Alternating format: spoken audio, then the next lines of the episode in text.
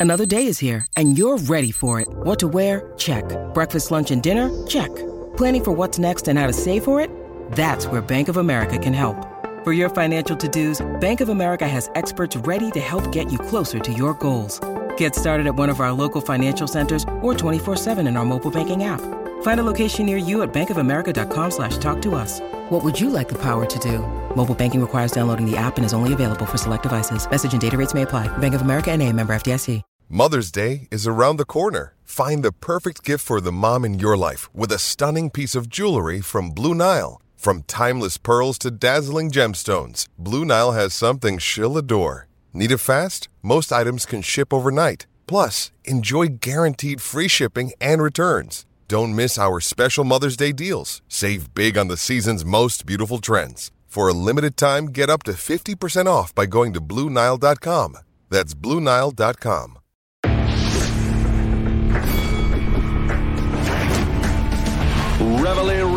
donks. Look at us now, tip to tip. This is our life. This is our passion. That's the spirit we bring to this show. I'm Luke Thomas. I'm Brian Campbell. This is Morning Kombat. Oh, yeah, like a frozen rope in time at the Mayweather McGregor weigh in. We are rock hard with emotion and fired up. Oh, to the yeah, it's morning kombat.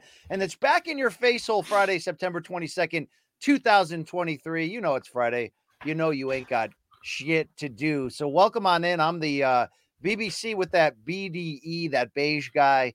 I mean, looking so sweet in this average Joe Art inspired Arnold Allen father conceived Pacers gym PED workout shirt. I mean, how good how good would I look look with this shirt and the same juice running through old Pacers veins? But you know why you're really here.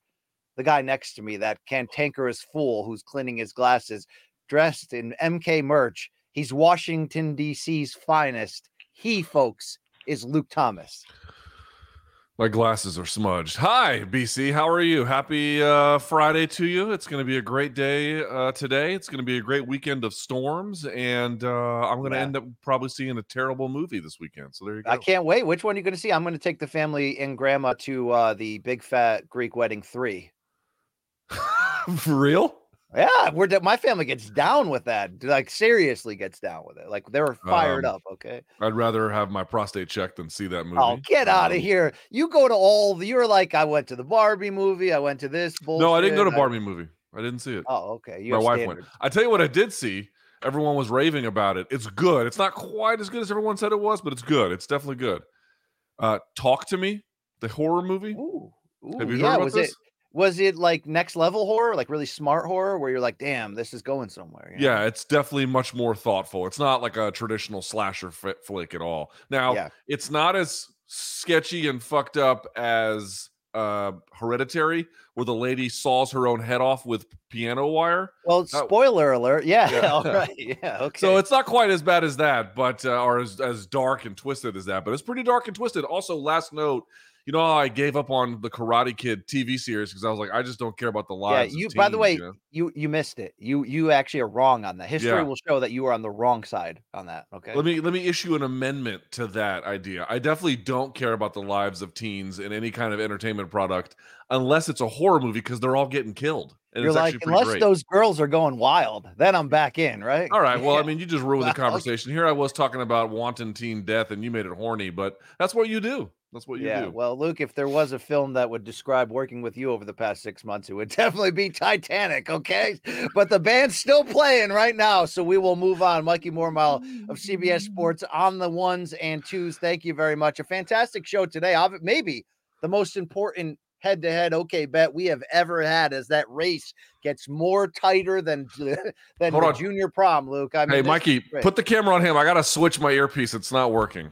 Okay, Yeah, but you. how about a little please? How about a little manners in there? That's really nice. Oh, sorry, I thought I was parenting my sons here. So yeah, back on me. Look at this merch, this merch hole right here. I want to talk to you guys about something. It's called morningkombat.store. It's the home of our merch, and for a limited time, this average Joe crossover. You know, you want wash dads, you want teenage mutant ninja dads that you know i mean girls do love guys that eat out right? That's what we saw from that. Hey go to morningkombat.store right now if you're into that stuff and uh for a limited time this great merch is available. Also please frequent Arnold Allen's merch home wherever that is because the quality on this T-shirt that they rocked and sent us is fantastic. Thank you, Arnold. And by the way, dead wrong me later. Yeah, you're not a lightweight, you're a featherweight. Okay, we'll get to that later. We're also going to look at the latest news, including some big UFC fight announcements for 295 and 296 to close this year. A little weekend preview of some off the menu stuff. One championship is back today. There's also some boxing of note.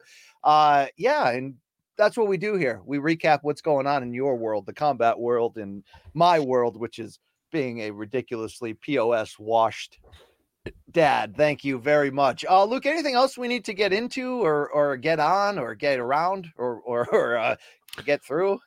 getting, I'm getting my new iPhone today, so we'll see Oh, how wow. that goes. Are you getting the 15? I'm getting the 15. You're yeah. always ahead of the trends, Luke.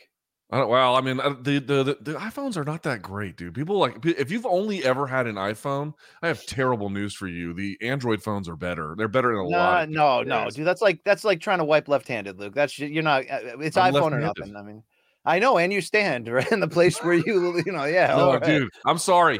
The camera, the the 48 um megapixel camera, uh, the, the new lens they've added on the 15 Pro Max, dude, the Samsung S21 Ultra. So the, the Samsung from 2021 had that. You're just now getting it two years later on the iPhone. People who are Apple users don't realize this. I have all Apple products, but I have some PCs and Android stuff. Don't need it. too. don't it's need it, It's not as good. It's just not as good. It's not. I'm sorry. You know, I always tell my dad, imagine what you could do with those 10 hours a day that you watch Fox News with. You know what I mean, Luke? I don't need whatever options you have. Okay. What does he You know say when you tell him that? It doesn't end well, but you know, we still have a great relationship just the same. Um, you want January 6th?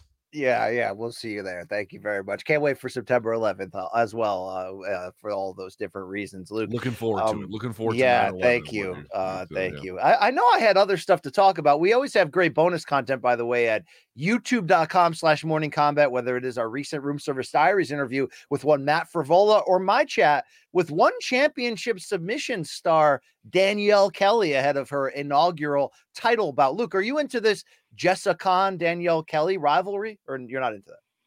No, I'm not. No. Okay. A little saucy. So I'm kind of, I'm kind of, yeah, kind of scooping it up. Luke, not bad. You can, You know what? uh, Okay, Mikey, here's what we're to do. Here's what we're to do from now on because I just we can't hide it anymore.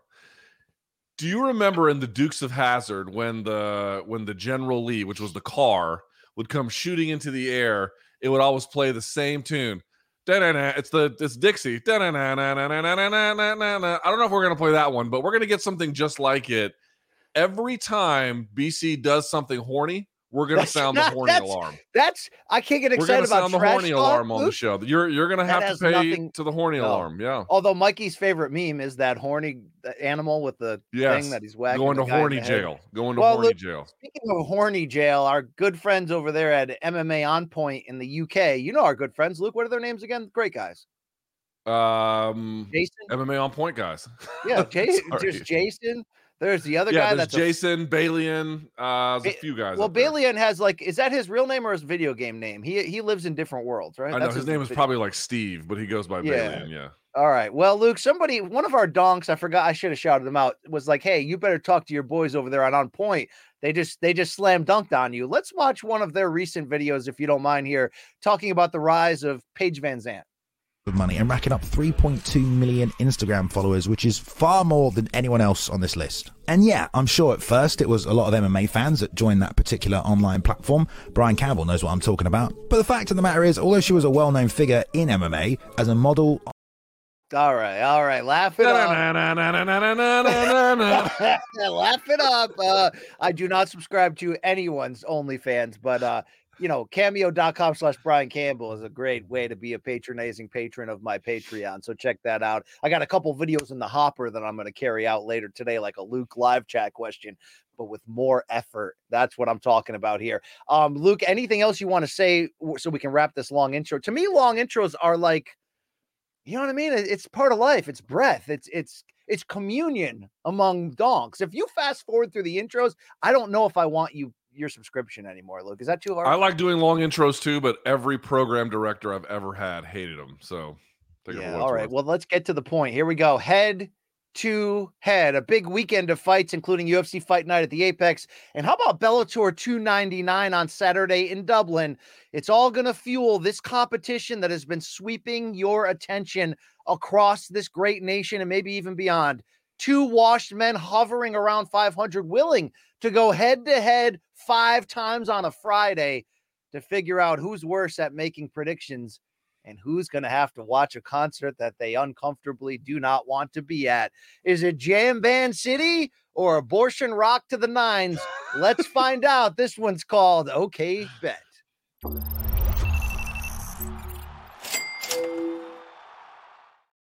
It's not going to be. It's not going to be. I mean, there's a chance it could be Cannibal Corpse or Dying Fetus, but I, I don't know if they'll be touring at the time. In, in the event that I win, it Yeah. will probably be something a little bit less insane than that. A little bit less insane. Do yeah, yeah. All right. Well, just to recap, we went over it earlier this week, but Luke went two and three last week. I went three and two. And a reminder on the overall standings as we begin. I think percentage wise, you're in the lead here. Here's the here's the record: 65, It depends how you 65, count it. And four is Luke Thomas at 500.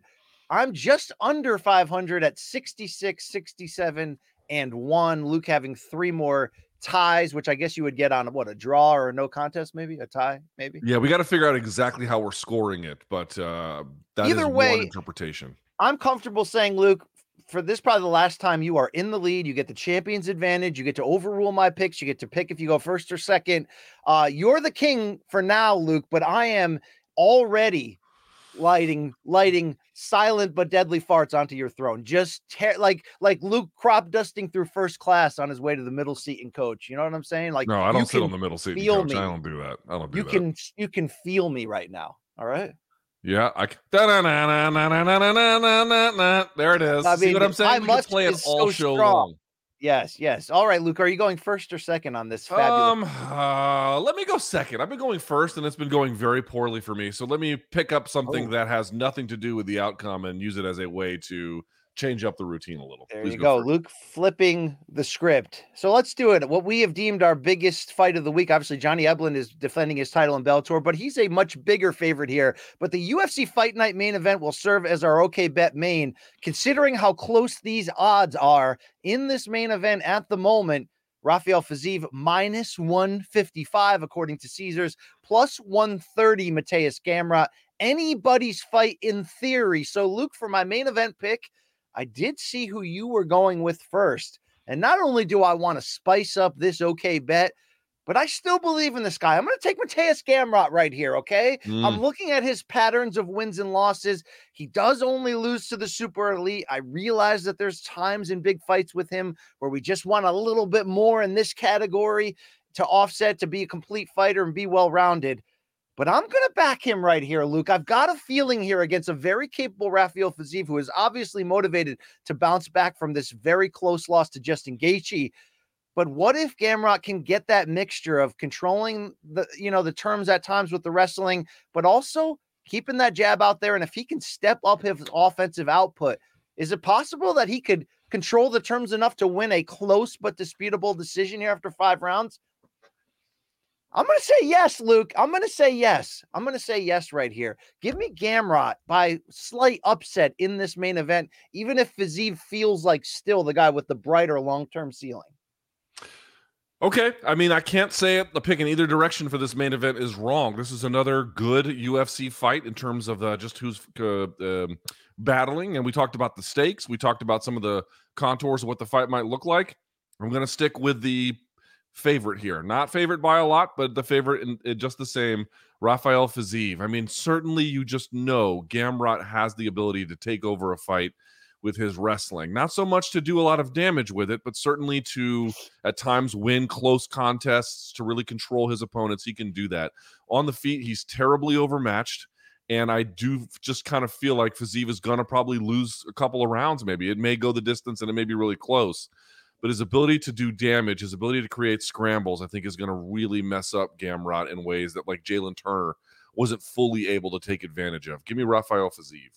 Luke, let's talk about the, the potential here with the takedown defense because if Fiziev can keep this on the feet longer than not, his chances are going to increase. We know that. You, you laid it out perfectly. does recent history tell you uh, any any direction in terms of whether he'll be able to do that against Gamrot?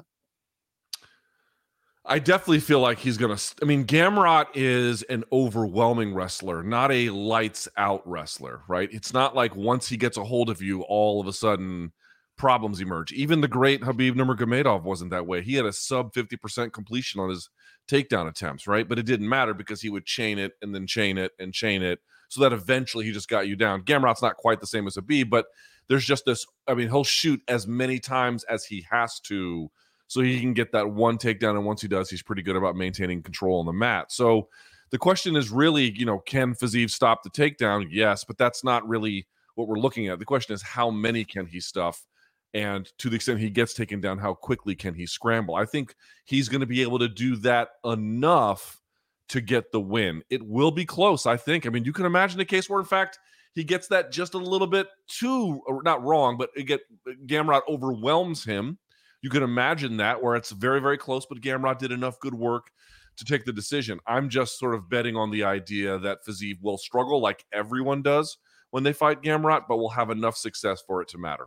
Yeah, I think we're both laying out the potential here of a close fight. I do like what Gamrot can do over the totality of, of the chance here with five rounds. Can he mix the wrestling? I mean, he's going to have to level up in some level because, like we said, Gamrot feels like he's like one key part away from really starting to put it together. Maybe it's being more of an offensive presence uh, in top position once he has the takedown, or maybe it's just leveling up his his striking to a certain degree where he won't get overwhelmed. But look, I, I don't I don't see him getting stopped here by Fiziev for as dangerous as as Fiziev can be. And if he can hang in there, it really can come down to some the way it's scored, you know, or it can come down to control time. It can come down to some of those elements here. It's an interesting fight, man. You love you love what it's all about, the stakes here, and in terms of what this means. I just I don't know. Gamrot feels so damn close to putting it together. And even though my knee jerk is telling me Fiziev's the hotter, you know, prospect of the moment, Gamrot's going to show us something here. I'm feeling it. I'm feeling the Polish, Luke. I'm feeling it. All right. I feel very Polish. Okay. Not so much legendary Polish power, but just very Polish in general. Luke, let's keep it going on the favorites here. And I'm going to stay on this UFC card in a co main event that certainly demands our attention in the featherweight division. And when I'm picking favorites here, I like Bryce Mitchell bouncing back. Minus 200 against Dan Ige. We laid out perfectly on Wednesday really what this fight means to both of them and the questions facing both, even though Ige is entering on a more of a hot streak for sure with two straight wins. He had just lost three in a row before that. So if Bryce Mitchell is wearing some level of receipt from the Topuria loss in the in the big layoff, yes, this could be a troublesome fight for him. But I've been watching the interviews close. Yeah, like everybody else, I watched him debate uh, flat Earth and all of that on the BYM podcast, Luke, and that had all of our audience demanding a room service diaries with Bryce Mitchell so that you and Bryce can go deep on building seven and the rest of of, of you know maybe we'll get a little JFK on that too, a little Zapruder action, Luke. But here's the deal. Bryce should be able to have control on the ground and be a constant threat here. I do for as damaging as that loss was to his ego, to to physically, uh, and we saw some very, you know, uh, hum, you know, very like the reaction of him showing us, you know, weakness in that moment. Sure, you can jump on him for that, but it was also the real feeling he had after a defeat that hard. I think he's wired in a way that he's set up to bounce back. And if it's skill for skill and both of these guys are where they need to be, I still think Bryce Mitchell's the better fighter. I'm comfortable with this pick, Luke. I hope you're picking against him here because I'm I'm backing this guy. Now, the flat earth thing, it's quite, you know, we got debates, but I think I can get in, in bed with some of his ideas, maybe more about reptilian nation, Luke, but that's really just for another podcast at another time.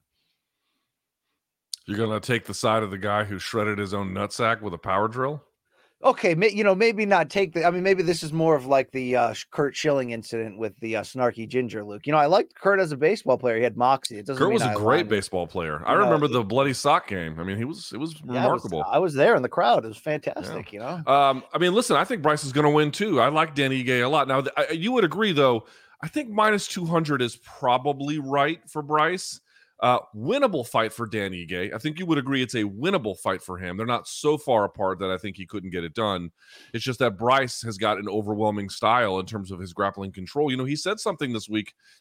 I didn't think to pull the audio, but um, he said something at media day, and he was like, "It was very, he, dude. He was very right and very reflective of, of himself." And I actually like people were kind of killing him for it because they're like, oh, he's making excuses. Dude, these fighters hide injuries from their coaches, they hide it from themselves, from commissions, from anyone they can, sometimes for good reasons, sometimes for bad reasons. And he realized he had no business taking a fight, and he admitted it being as sick as he was.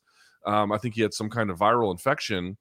Uh, taking a fight, and he even said it with a fighter as good as Ilya Topuria. It was a stupid mistake. He's right he's right. You cannot fight Ilya Topuria handicapped in any capacity. So people being like, oh, he's making excuses. I would still pick Ilya Topuria to win, but I can understand how Bryce might feel a lot of regret about being I'm too I'm tough enough to get through it. You know, mindset is all that matters. At some point, no, that's not all that matters. Like other factors come into play. I really enjoyed hearing him say that. I enjoyed like the reflective ability he had in that moment. So I do think highly of his ability. I do think he's a very good fighter. Uh, he's got some wackadoo ideas about the world, but he's got great ability in the cage, and that's really what this is all uh, comes down to. So I think winnable for Dan Ige, but that's not my pick, BC.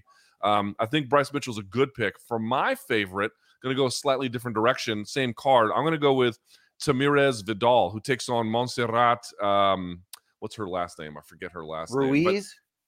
Say again. Ruiz. No, it's it's a different young lady. Uh, Montserrat Rendon. Oh, you're not um, talking about Conejo. No, Conejo, which yeah would be r- rabbit, but no. Um, it's uh, she's a five and zero oh Mexican fighter, 34 years old. Um, she's fighting. She, her last contest was in Invicta. Tamires Vidal out of Brazil. Uh, she won her last contest with a double switch knee, and it, the knee went to the liver a beautiful shot, first round stoppage. She's kind of heavy handed, spark plug, gets after opponents, backs them up, heavy, you know, heavy strikes, can be hit a little bit, but is really overwhelming against somebody who has gone to like quite literally nothing but decisions in her fight, has more of a grappling based game. I think she's probably going to get overwhelmed. Give me Tamires Vidal in the, uh, All right. the prelim card. Uh, minus 230 Vidal, one plus 190 Montserrat. I'm not sure if you said that, Luke. I have a barking dog and a, I did not. I did not. A cat trying to scratch this door and this off. It's just regular life problems, Luke. Uh, quickly, do you think? Like, I wanted to get a gauge on where you think Bryce Mitchell's stock is. I mean, obviously, look, he's got to answer all the questions from that Topuria loss. But as things stand right now, does he at least get to the title challenge for a title level? Do you still believe in that? How old is he? I believe he's about 28. I'm going to double check while you speak it. Uh, I'm going to double check too. 28. He, 28. 28. Yeah. Yeah, I think it's possible. Yeah. Especially if Volk moves along and, you know, as good as Max is, Max could reclaim it. But, you know, he's getting up there in age too in terms of the miles, in terms of the miles he's accumulated. So I do think that there's going to be some turnover in this division a lot in the next two years. Next two years, there could be a lot of turnover. I don't think that Bryce is going to be a much of a match in the end for Ilya Topuria if he becomes the ascendant name in this division. But like, you know, dude, how about Brian Ortega versus Bryce Mitchell? If Bryce Mitchell oh. looks good against Dan Ige, like, oh hell yeah, give it to I me. Mean, you know on. what I mean? And, this yeah. is a tough fight for this is a tough fight for him, but I think it would also be winnable if he can really show improvement, which is um Yair Rodriguez versus Bryce Mitchell. Again, we're positing a world where he comes back and looks very good against Dan Ige, much more like the version he showed against Edson Barboza. Do I think he, he could contend for a title? He has that kind of ability. I do think so, but he has to start with. I mean, dude, Dan Ige is not the is the wrong guy to look past. The wrong yes. guy to look past. I mean, at some point, you do need to be like BC. Stop betting against Eric Nicksick fighters, right? At some point, right? I, I like the I like the Bryce Mitchell pick. I'm just saying, for a, if you're Bryce Mitchell and you're trying to get back and get right and really show your potential, you cannot fuck this one up. Like, and especially if what you said was true previously, which was you know, I took a fight when I was sick. I should not have. That guy was way too good. That was way too much overestimating my own, my own ability. Well, if you have a healthier sense of your ability and you're not sick, this is the time to show it. Right yeah. here against a very quality opponent in Dan Ige. Absolutely. Let's keep the okay bet train going. And here's what I'm going to do for underdog. We're going to get into this fight a little bit in our preview later. Uh, but I'm going to pick the underdog here, Joe Joyce, plus 100 in this immediate rematch with China's Zhang Zhilei. They fought in April for the interim WBO heavyweight boxing championship, which really just means like a you know a claim on on getting in line to fight the champion when he's available and and uh Actually, Usyk might become available because of uh, Tyson Fury's schedule. But uh, I'm going to take Joyce to bounce back. He was stopped by uh, Zhang Zhilei in round six of their first fight. But I got a lot of info to share regarding that. Give me Joyce, the juggernaut here, the slow footed and even slower handed juggernaut to uh, avenge the defeat. Okay, fair enough. I will go for my underdog pick.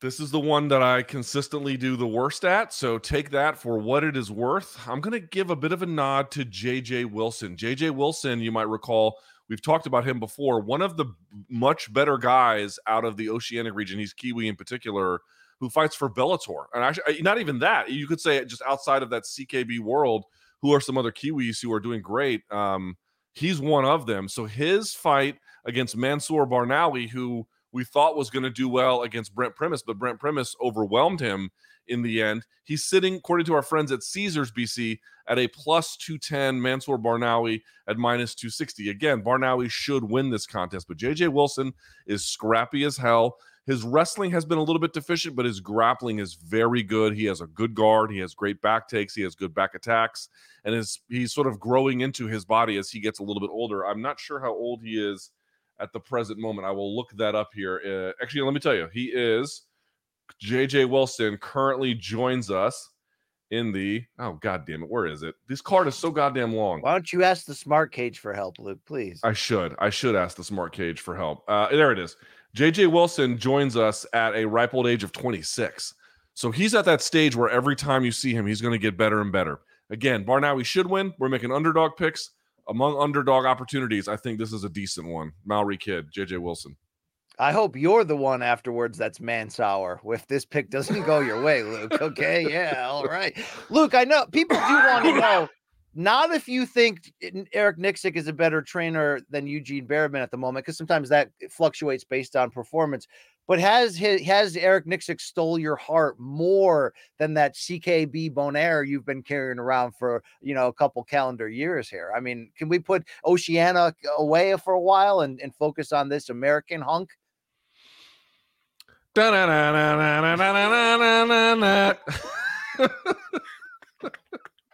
I'm telling you, I'm telling you, we need it. We need it. We need the horny alarm on the show for you. Ah. I mean, you're the guy that texted him about his jewels. Hold on, I got to let Reggie Jackson out. Can you, you made me? Question? You made me. how about that? There he is. He's going to go let his cat in, everyone, because that's the kind of man he is. The kind of man who gets bossed around by his his own cats. No, I had to let the cat out, Luke. I had to let let Reggie out back into civilization. There we go. Okay. Let's go. next pick, my guy. Yeah, I guess it is, Luke. We're, you're not going to answer the question. I guess we're just going to move on. Uh, the correct answer was Eric Nicksick. Thank you. Let's go okay. over to uh, over and under, Luke, and uh, going to go off the menu here. Uh, I did find odds on this, although I don't need odds for this pick, but I guess there's a BKFC 50 event this weekend, and the cruiserweight championship will be at stake. Lorenzo Hunt, who has, you know, really – really built something here with this knockout streak in BKFC and the uh, winning the championship despite not having an overly decorated MMA run. He's got Chris Camozzi, who we certainly know well from MMA. This is a cruiserweight title bout. And Luke, it's not going to go the, the five round distance. Lorenzo Hunt produces knockouts, and uh, um, I'm hoping this one goes early here so I can take over the lead and maybe uh, you know I mean, I don't know what this jam band's going to look like, but it's going to be wow. It's good. Luke, there's going to be a lot of patchouli. It's going to be fantastic. I'm just going to OD on sleeping pills and call it a day. I mean, that's okay. just, you know, right. that's how I'm going to take in your Luke's like, I'm going to mail it in like I do a lot of these MK episodes. oh, so I don't want to hear it, bitch. Uh, I don't, yeah, I'm first on the calls, not you. We should right. have a, we should have a high court, you and I, just just just airing all of our dirty laundry and let the public. Now, BC, right? Mikey says that the KO or subcategory is the only one I'm worse at than underdog. That's true technically, but it misses the spirit of it, which is I often identify fights um, that are like you know destined to come to a halt. I just sometimes get the pick wrong. Whereas on the underdog, I'm just matter of factly way off, like yeah. not even in the ballpark of something that actually is going to happen. So it's a little bit different in that way. But okay, for the over under on this one, you're like, oh, Luke, you're farming this for results, which I am. But of course, yeah. you know, picking a BKFC fight BC is the exact same fucking thing. No, no, it's not. They go oh, to the yes, distance. It is. There. Yes, they it is, dude. Distance. Those guys get cut. Those No. guys get fucking Hey, teeth knocked I out. I hope you're about to pick a women's fight right now because every time you hang back for that easy layup, no, no, no, Mutombo. T- who else wants to sex with no, the that's not true. Luke, the okay? last one That is- time I did it, the last one time you did it, it did that. But previously, you're that's not the case. right now. And You're of course, cursed. give me Marina Rodriguez versus Waterson Gomez Yeah. going the distance. Luke, your picking ability has a venereal disease. Yeah, it's I'm on I'm on a, I mean I'm in a I'm in a batting slump. There's no denying. I just don't have my confidence. What's I can't see the pitches you coming, out? you know. Yeah, I hear you. What's going to break you out of this bubble? Um, I'm going to go over uh no KO or sub on this. I mean, what do how do we read Muhammad Usman right now, brother of Kamaru? Um, he is, you know, he's got a big motor for a big dude. He's going to be taking on Jake Collier, who's on a three fight losing skid.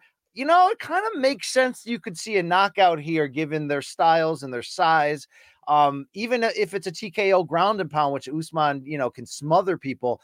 Collier is on a bad run. Give me this one to end via KO, and I think it's going to be an Usman brother getting his hand raised. They're pro I mean, I think Collier's gonna get tagged and then try to wrestle. I don't know how successful that's gonna be. Usman is like just a better athlete and a natural heavyweight. Whereas Collier's just kind of, I mean, I'm not trying to fat shame him, but he has blown up. I mean, that's just the reality. Um, Yeah. so like I, I actually, I actually think it's a guys. pretty good pick. Yeah. But you know, with heavyweights, it's always like, eh, you know, hard to know. For my KO or sub, I don't know about this one either, but I'm trying to figure it out. Here's the thing: Tim Means is 39 years old. He is well rounded, but he still likes to strike. He's been finished, I think, in at least two of his last four, if not three of his last four fights. So, give me Tim Means versus Andre Fialho, uh, ending in KO. Fialho also, I think, is either coming off of a KO loss or was the one previous to this one. Those two are going to slug it out. And when you got a 39 year old welterweight, it's like, mm, I don't know how this one's going to go. So we'll see. No, I, I think that's actually a decent pick right there. And Fialho bangs. I mean, that guy, that guy looks to throw bombs, and he eats. He's got a good chin too, so that could be a wild He's, fight. he's the William Hung. He bang. He bang. yeah, oh yeah, he does. Um, oh, uh, Tim Means is the Dirty Bird, right? That's right. Great, great nickname. And it fits him too because Yeah. he's got kind of this lanky appearance. So you know? whenever I hear that, I I am instantly imagine Jamal Anderson and the '98 Atlanta Falcons, Luke. oh my but then, God. Do you remember that got stained when uh, Eugene Robinson got a whore the night before the Super Bowl, and then like they suspended him? And I don't remember that? remember that. That's so Oh, funny. Yeah, that like it was like them shooting themselves in the foot before the game even happened. Uh, Luke, we didn't end up picking the uh, Bellator 299 main event, which is going to go down in Dublin on Saturday. Johnny Only on Showtime, by the way. 4 p.m. in the East is the start of the main card. The prelims begin on YouTube at 11 a.m. Eastern. And if you want to check this out, why wouldn't you? How about take a free run with Showtime for 30 days by going to showtime.com? But we do like this fight, Johnny Eblen against the brother of Leon Edwards, Luke. Uh, are we going to stop calling him, though? The brother of Leon Edwards, if Fabian can get a big win here. Uh, Johnny Eblen at Media Day was asked something that we had a video out about that I think Johnny Eblen even retweeted, Luke. The idea of where he kind of stands in the middleweight world rankings right now. And his quote on Media Day was, I believe I am one of the best, if not the best middleweight in the world. I can't take anything away from Sean Strickland. He's a great fighter. I have nothing but respect, but I'm the most consistent champion for now. I just recently got the belt. Let's let history play out. Um, we we expect him to win here against Edwards, Luke. Um, is there going to be areas where you think he there, there could be a banana peel, or is this going to be one way traffic in your eyes? It should be one way traffic. I mean, I'll say this though: if you look at Fabian Edwards' record, first of all, he beats Johnny Eblen. That's the best fighter he's beaten. You know, I know not name, but in quality at the time he fought them, it would be his biggest win by a mile. Uh, if you ask me, it'd be a big, big win. So, with that in mind, um, it's still something of an uphill climb. He has, he's never been finished, but he got controlled and decisioned by Austin Vanderford.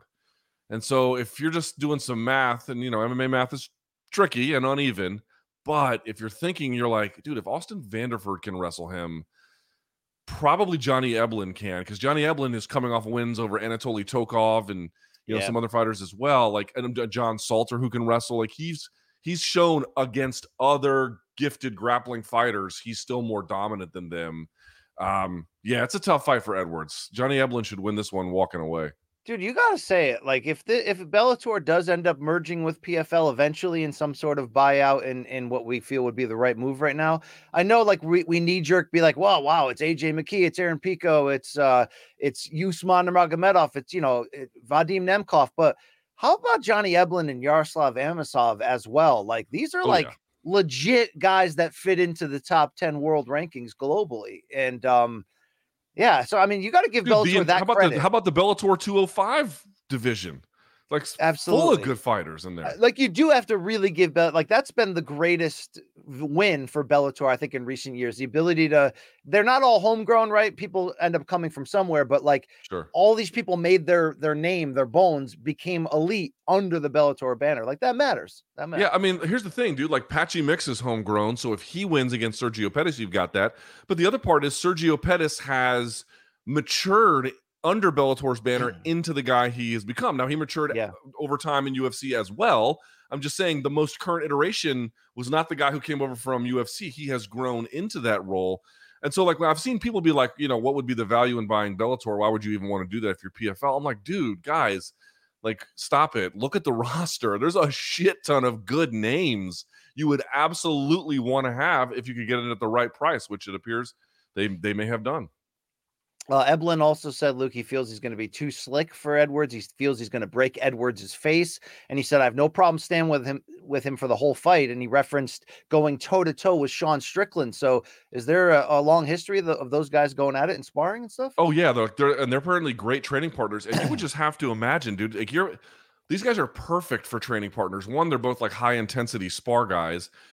When you need mealtime inspiration, it's worth shopping Kroger, where you'll find over 30,000 mouthwatering choices that excite your inner foodie. And no matter what tasty choice you make, you'll enjoy our everyday low prices, plus extra ways to save, like digital coupons worth over $600 each week. You can also save up to $1 off per gallon at the pump with fuel points. More savings and more inspiring flavors make shopping Kroger worth it every time. Kroger, fresh for everyone. Fuel restrictions apply. But more than that, you've got really great wrestling from Johnny Eblen, which we know we know uh, Sean Strickland has great takedown defense, or at least very good takedown defense. It's only going to get better working with Johnny Eblen, and Johnny Eblen working with, you know, we've seen we saw what he did to Izzy. Working with a guy like that under pressure, under duress, being able to move, keep your cardio, still wrestle, find an opportunity to strike. That's going to be this is going to be very, very valuable for you. So uh, these guys are going to level each other up big time. Yeah, and of course Aaron Pico going against Pedro Carvalho, a win there would be, you know, among the biggest of Pico's career. And and Pico did say this week, this is the last one. I win this, I I deserve the title shot next. So, I mean, could you imagine him and Patricio Pitbull for the featherweight title? Uh, I could, although I'll say this: they've got Aaron that, no, Pico. that's badass, dude. That's a badass fight. That's a badass badass fight. But I got to tell you, they've got uh, our friends at Caesars have Aaron Pico as a minus eleven hundred over a plus seven hundred Carvalho. Guys, I think Pico's going to win. Please don't misunderstand me, but plus seven hundred on Carvalho, that's a bit strange. It's a bit. That's That's, a bit strange. That is very they once wow, they're expecting a steamroller to happen. Yeah, they're treating right him like he's just some other guy, and he's not some other guy. No, no, he's not. Uh, Luke, time to transition off of OK Bet and into our topics here on this Friday. Uh, and we're going to focus on some big fight announcements. Topic number one UFC 295, Madison Square Garden in November. Yeah, John Jones versus Stipe Miocic. We were waiting to see if we were going to get a big one. We were promised the potential of a big co main event. Oh, wow, dude, we got it. We got it. The vacant 205 pound title brings us Jiri Prochazka, the former champion, and Alex Pereira. Uh, it is officially announced as for the vacant, which uh, ends some controversy over the last week where, where Jamahal Hill's name on screen is still being called the champion. The UFC rankings page, Hill still listed as champion. So people were wondering, did a and did a changeover actually take place? Apparently it has. Luke, this fight bangs. I mean, it, I mean, dude, what does this do to the overall value now of, of 295 MSG in your eyes?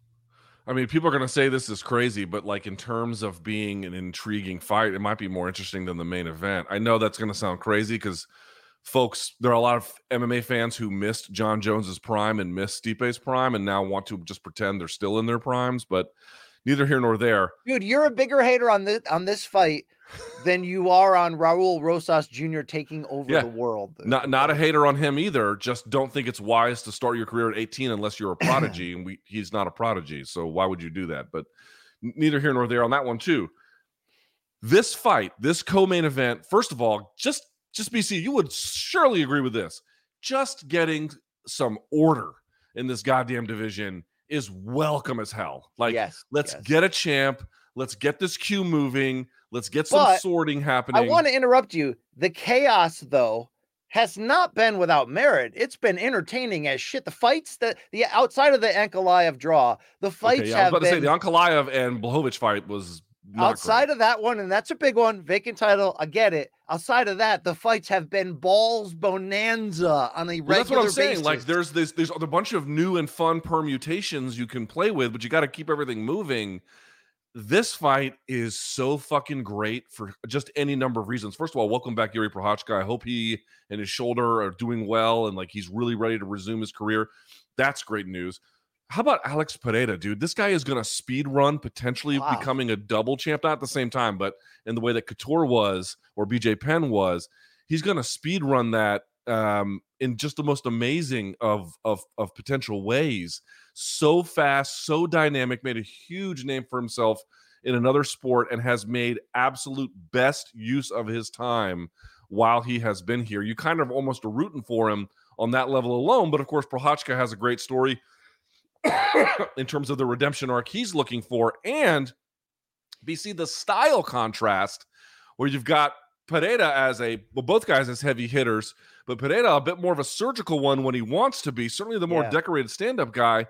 But at the same time, Prochazka's fucking wild as shit well, dude. and is I, absolutely unpredictable. This fight bangs. Okay, it bangs on every level, and even if Jiri gets like injured in the fight, he'll fight to death with half of his body hanging, you know, by one thread. I mean, this is going to be a crazy fight in line with Glover and Jamahal, and obviously uh, the other earlier permutations of Glover, Prochazka, and some of the craziness uh, with Blachowicz, who had some good fights, also some stinkers there. But I want to say this: if Pereira wins this, and you can almost make the argument already, but eh, obviously if he wins this and becomes a two division champion when you talk about the speed of transitioning from a separate sport directly into the UFC, instantly thrown against some pretty damn good competition, but then right after that, right into the title picture and wins titles in two divisions.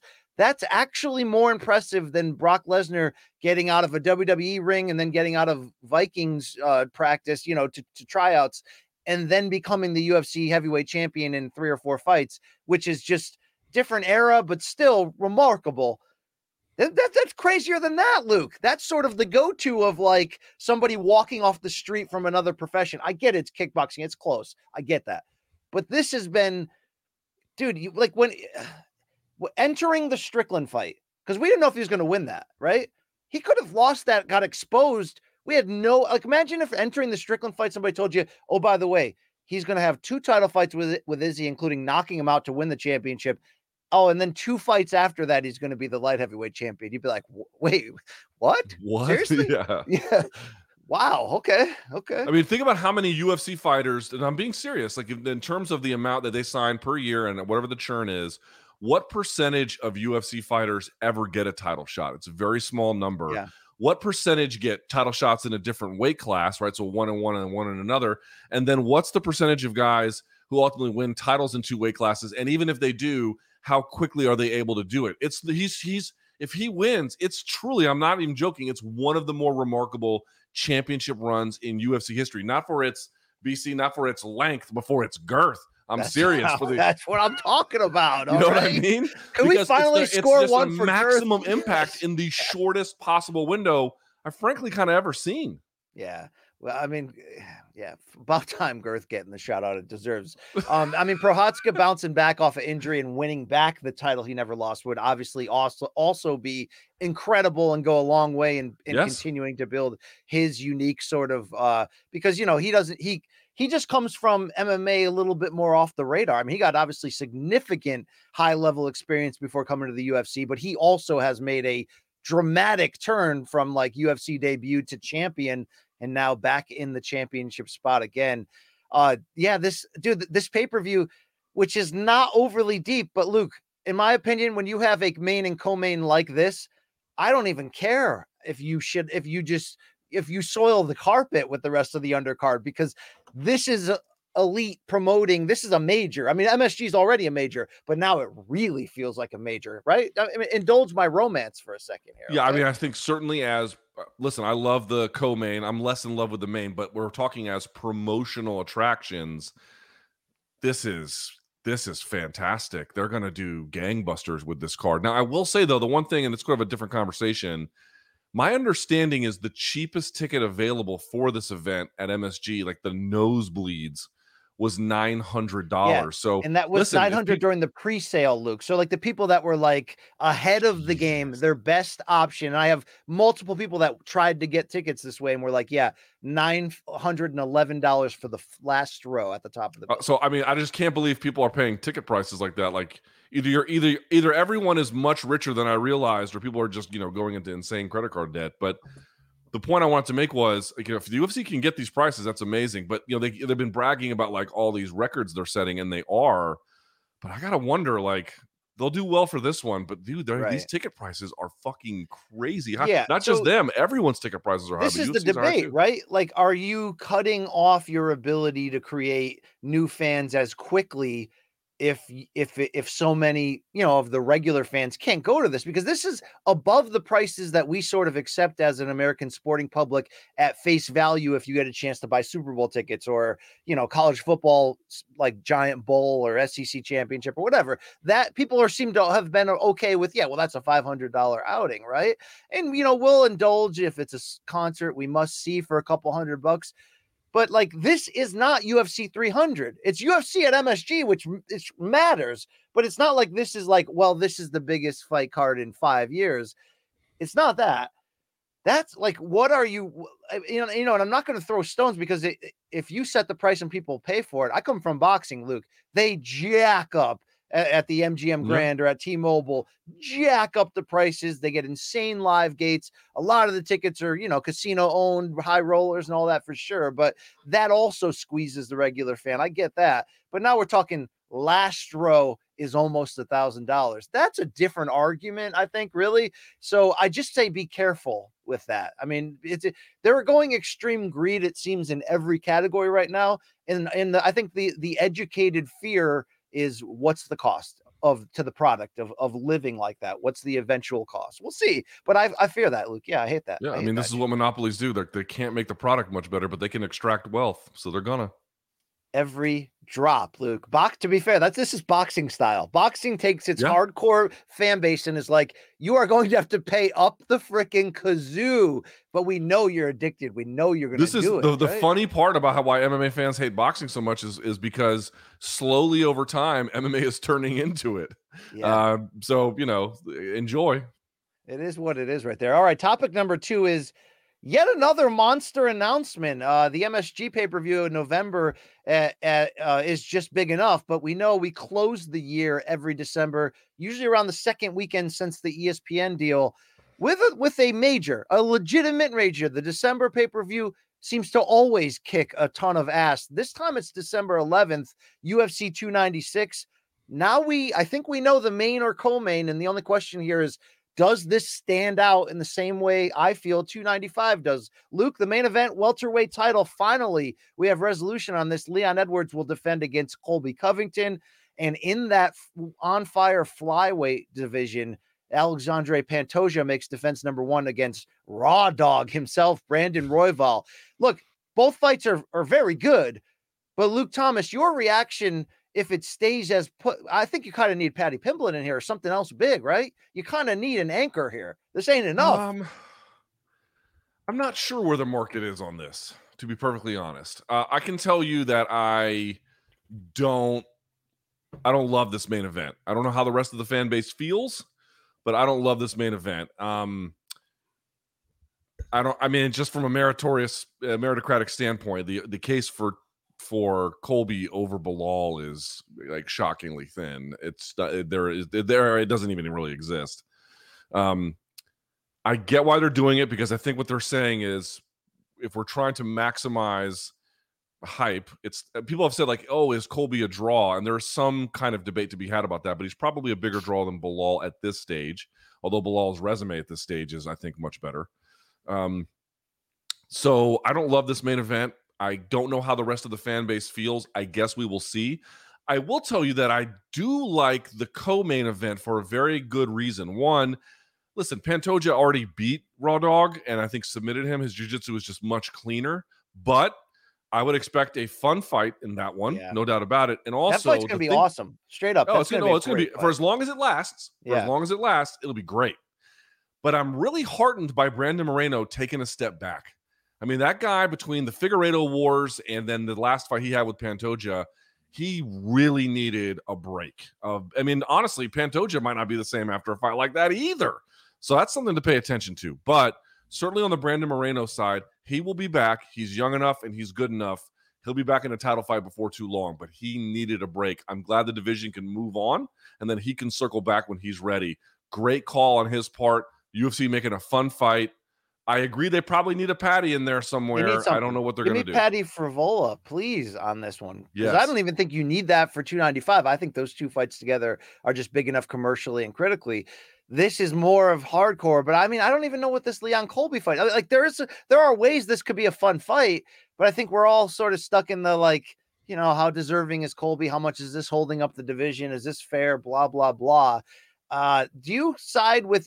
I think this is a Brent Brookhouse take, my CBS colleague, our CBS colleague, that uh, uh, you know, UFC's hoping Colby can win this, so then you know Trump's Trump's campaign could have the UFC title around his shoulder. Look, I think you just buy a replica one if you want. Just give it to Donald, right? I mean, you know, I mean, the more he gets indicted, the more they seem to love him. So probably, you know. uh, I mean, if Colby could win this, Luke, it, I mean, the fight is not horrible, but there's it's also not awesome. It's really not awesome, Luke. Colby's not 36. Like you definitely would not want to. It'd be dumb to be like, oh, he can't win.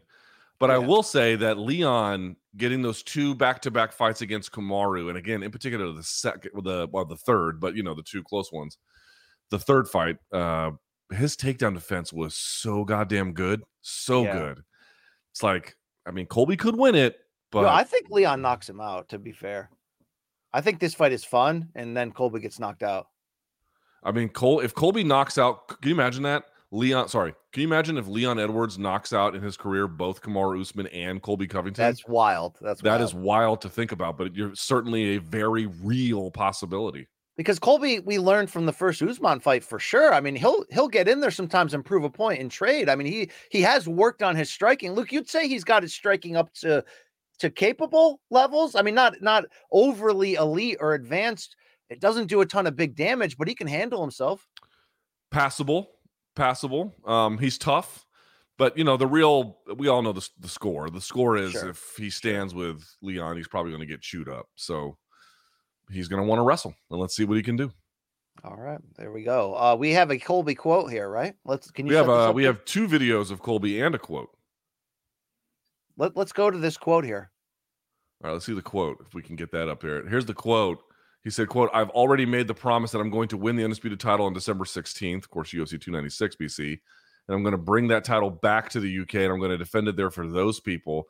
They deserve a show because they're electric and the most thoughtful, most genuine fans I've ever met in my life. BC, he's putting the Brits, he's putting the Brits over. I mean, I don't even disagree with him, but he's I'm telling you, he's kind of turned this corner into he's still a bit of a troll and all that stuff, and you know, pushing buttons and insulting people. Yeah. But he's also kind of trying to become the grandfatherly, elderly statesman kind of role about, uh, you know, I've, I'm, I'm an institution who's been here a long time, love me for it, kind of thing. so you think it's a it's a slight face turn? Yes, slight. Yes, I mean, he, I he is. with tr- that. You know, sometimes he leans hard into the American hero thing, and then you know he's certainly playing a, a hero role, even if he has villainous tendencies. Well, but well, uh, let me set this up if I can, uh, because it leads into the other video that I want to play. Sure. Mikey, do it if we can. Play the video where he talks about Colby talks about Sean Strickland. Let's see that one. I'm surprised you don't like Strickland a little bit. You guys seem to have some of the same values uh, as well. Uh, why, why, uh, why, why are you, why are you like a fan of him? No, I was just curious about that because he's outspoken like you are.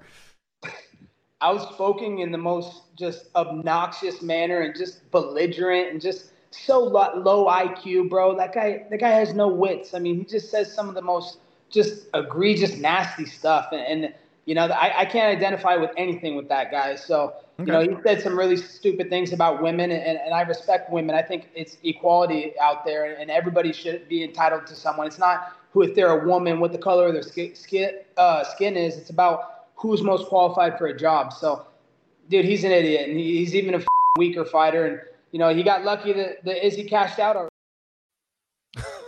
I got to tell you, I did not see this one coming. This was you're talking about the slight face turn. I'm like, yeah, a little bit, a little bit, yeah, right? A little bit. That's a that's a. It seems like an educated pivot because we did say after Trump uh, lost Luke originally, you know, what's going to be the pivot? Is he going to go hard in the DeSantis paint? But it seems like he stayed hard Trump, but he is trying to at least work this image and and, and keep some people happy. Luke, uh, serious question. Let's say Colby does win the title, outworks Leon largely with wrestling. It's not overly exciting, but it's impressive.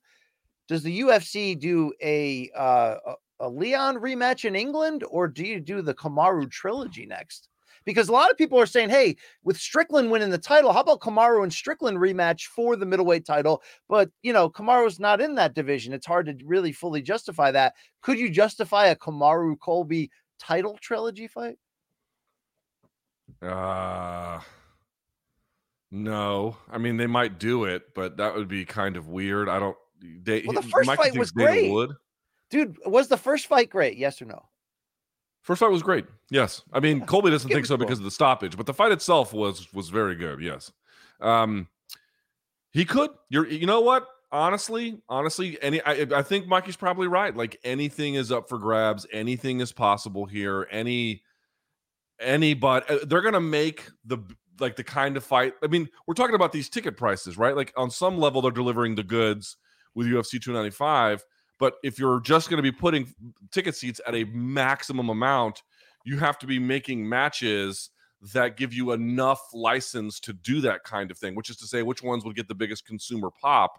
Yeah. As long as that's like their guiding North Star, and as much as it has been recently, shit, yeah, dude, anything's possible. Well, that's right? why Anything. I brought up the Leon Edwards rematch, even though I wouldn't want a knee jerk rematch in this spot. But Colby's even talking about when I win the title, I'll go to England. Well, who are you going to fight in England? Leon in a rematch at a big stadium. Hey, that's not a bad idea, right? They make uh, those decisions, Luke. They make the decisions for the big live gate. That's the UFC aim right now because they can't really make too much more on the pay per view level, right? Is that the agreed theory that with that ESPN deal, like, unless it's like Khabib Conor 2, this is the, their best aim to maximize revenue, right? By aiming at that live gate and shooting up the ticket prices and focusing on single matchups that would drive the most local interest. That's right. That's exactly right. And also, you know, stacking a card is, you know, you're you're robbing. If depending on your your business model, if you really stack a card with like three, four, five, five good fights, those are fights you can't use at subsequent events. Where if you're going for a live gate audience, you also want to be able to maximize revenue. So some of that has been peeled back a little yeah. bit because of the way in which they get they get heavily rewarded on a per on a per event basis with their guarantees on pay per view, then they get a little bit or they get some depending on how much further it sells. So of course your point is if something just doesn't sell crazy big, the difference is is not so significant. So why if you're not if you don't have those kinds of fights available, why worry about that? Worry about other ways to generate revenue off of it, and here you go. Yeah, this has been a much different year, like a, a stark change in direction in terms of that matchmaking. It's it's it's interesting, but nobody asked them about it ever. That's weird. Oh, we already played the James Lynch video with Colby and the Oscar Willis uh, Twitter or X quote, but we have one more video. Colby talking about Hamzat Chimaev. Let's listen in. Someone who doesn't seem like he's in your division anymore is Hamzat Chimaev. How do you think he'll do moving up to middleweight? He's fighting Paulo Costa coming up here. Yeah, of course he's not my division, James, because he ran from me. That dog face looking motherfucker was scared shitless. That's the reason this, you know, they took so long for me to get a fight. The UFC was trying to book that fight with me and him for like six months to a year, you know, but he's not a professional. The guy couldn't make weight. He missed weight by nine pounds. Didn't he also have visa issues, or am I making that up? That seems to be they, like the, there, there was remember those reports being like, oh, his passport got taken, and they were yeah. like, it didn't. You know, it was like, uh, what happened there? I you just find it amazing, dude. I mean, I'll say this for Colby, dude he'll talk shit about people that will 100% run up on him. You know yeah. what I mean? Yeah. Like in yeah. public, people that will absolutely run up on him.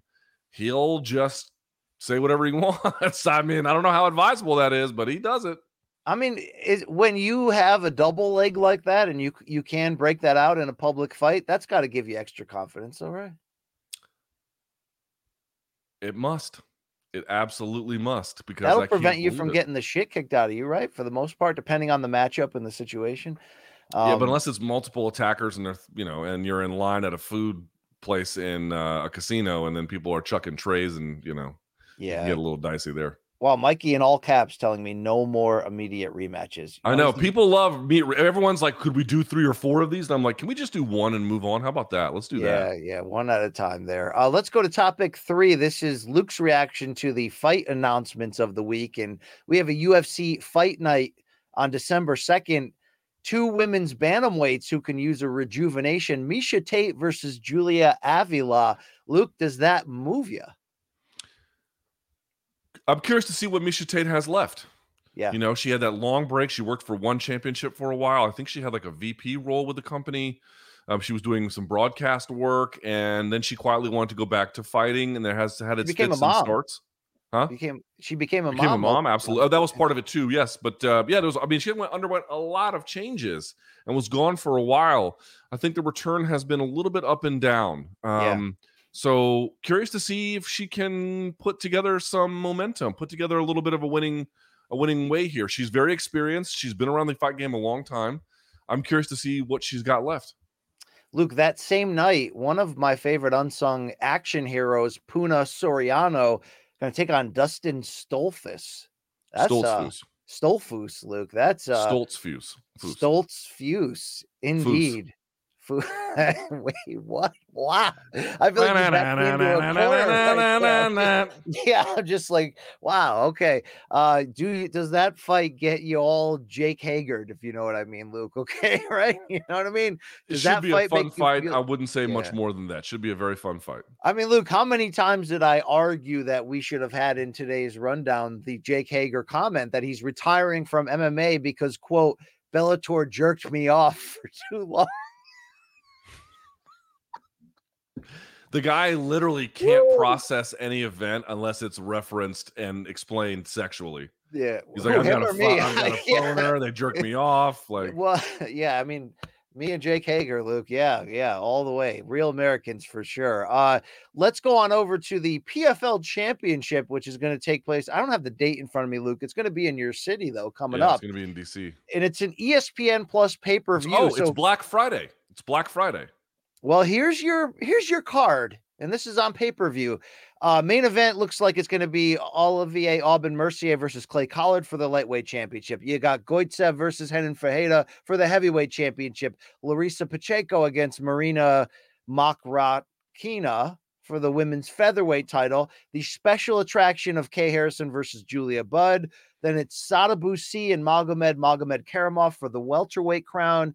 Gabriel Braga and Jesus Pinada, Pinedo for the featherweight strap. And finally, Impa Kasanganay and Joshua Silveira for the light heavyweight strap.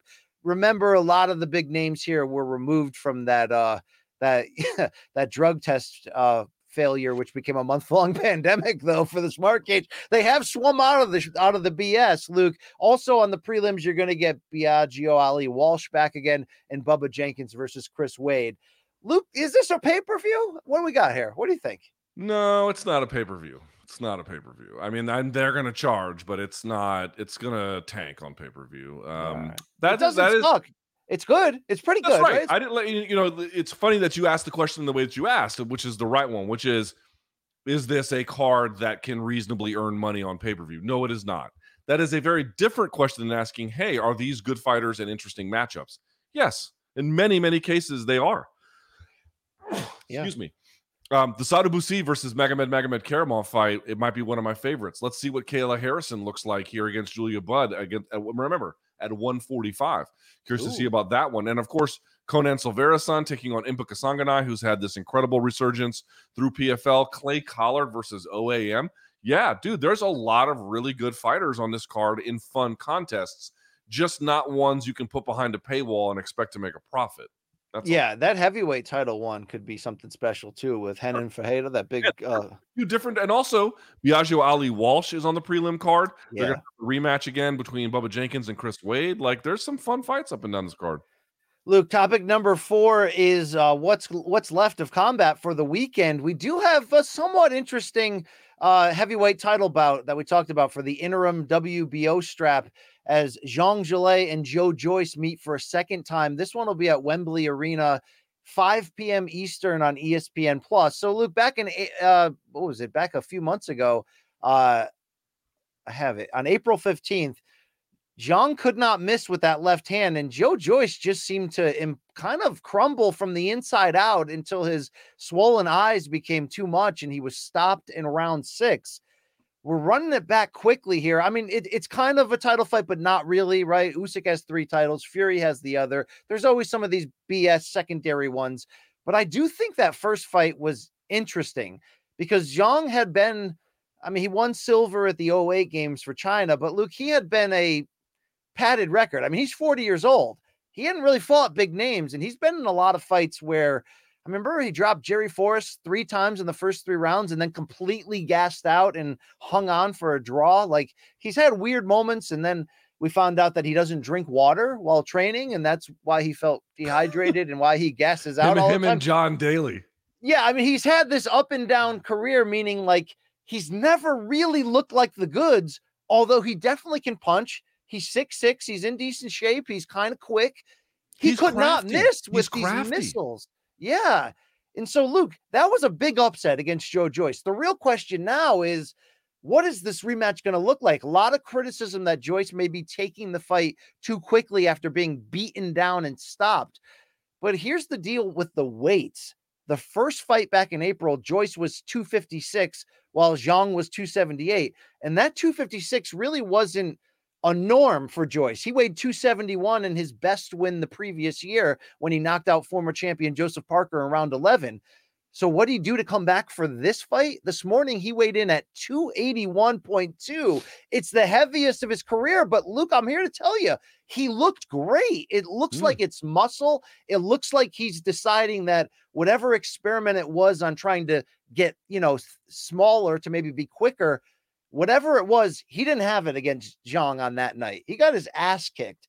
I actually support this. His quote right after the weigh in was I took constructive criticism and came in heavier because I knew the weight was light last time. This time I corrected all my mistakes. I've been more conscious about what I'm eating. I'm making smart adjustments all around, and my focus and drive is to win this time uh, a lot stronger. Uh, we get him at plus 100 as an underdog here. I'm telling you, Luke, I've seen Zhang's entire career. What he did in that last fight felt a lot like an aberration, like best moment of his life. It all came together against a somewhat, let's say, compromised or overwhelmed opponent who got rocked early. I think Joyce just a better fighter. I know he's slow as shit, but he's the better fighter overall. Do you know guys he's beaten like legit, like six, seven, eight, nine legitimate names? Zhang hasn't beaten anybody but Joe Joyce, Luke this is going to be interesting. I I, I think I thought I didn't care about this fight, and then when I got into it, I was like, no, there is something here. Well, the issue was the last time Joyce just didn't have a great answer for what I'm going to call is Zhang's southpaw tactics. Right? It was just southpaw versus orthodox, if my memory serves. Yes, Yes. and and dude, he just didn't have a great answer for lead foot positioning setups, lead hand fighting. You know, Zhang just obviously being the southpaw was just much more ready for that kind of thing. So the weight change will be interesting. I think that will probably serve him. I generally agree with your with your assessment, but BC, he's going to have to fix the tactical issues that got him in big trouble, and that's not really weight related. Now, if he comes in with no head movement and is just a statue, yeah, what I think he is going to come in is a more powerful attack, looking to come in and do damage and not be chasing Zhang's, you know, leading him the whole way, leading him right into left hands. There's going to have to be some defensive change. There's no doubt. But I think he's coming out to be the hunter. And I think he realizes that like Zhang has this history, like I said, of like gassing out or falling apart right when it looked like he was putting it together. He's kind of looked like a guy who they've been keeping with a padded record, hoping he can get the one big shot. That one big shot came in his only loss against Filip Hrgović. It was somewhat of a disputed fight, but I didn't think he looked like the world beater even in that fight that he looked like against Joe Joyce here. So it really comes down to what you believe. Now, Luke, I've never been overly high on Joyce. Now he's 38 years old. Like he he was a he got a late start. But he does have a background amateur wise, and he's beaten like a string of names you've heard of to get here.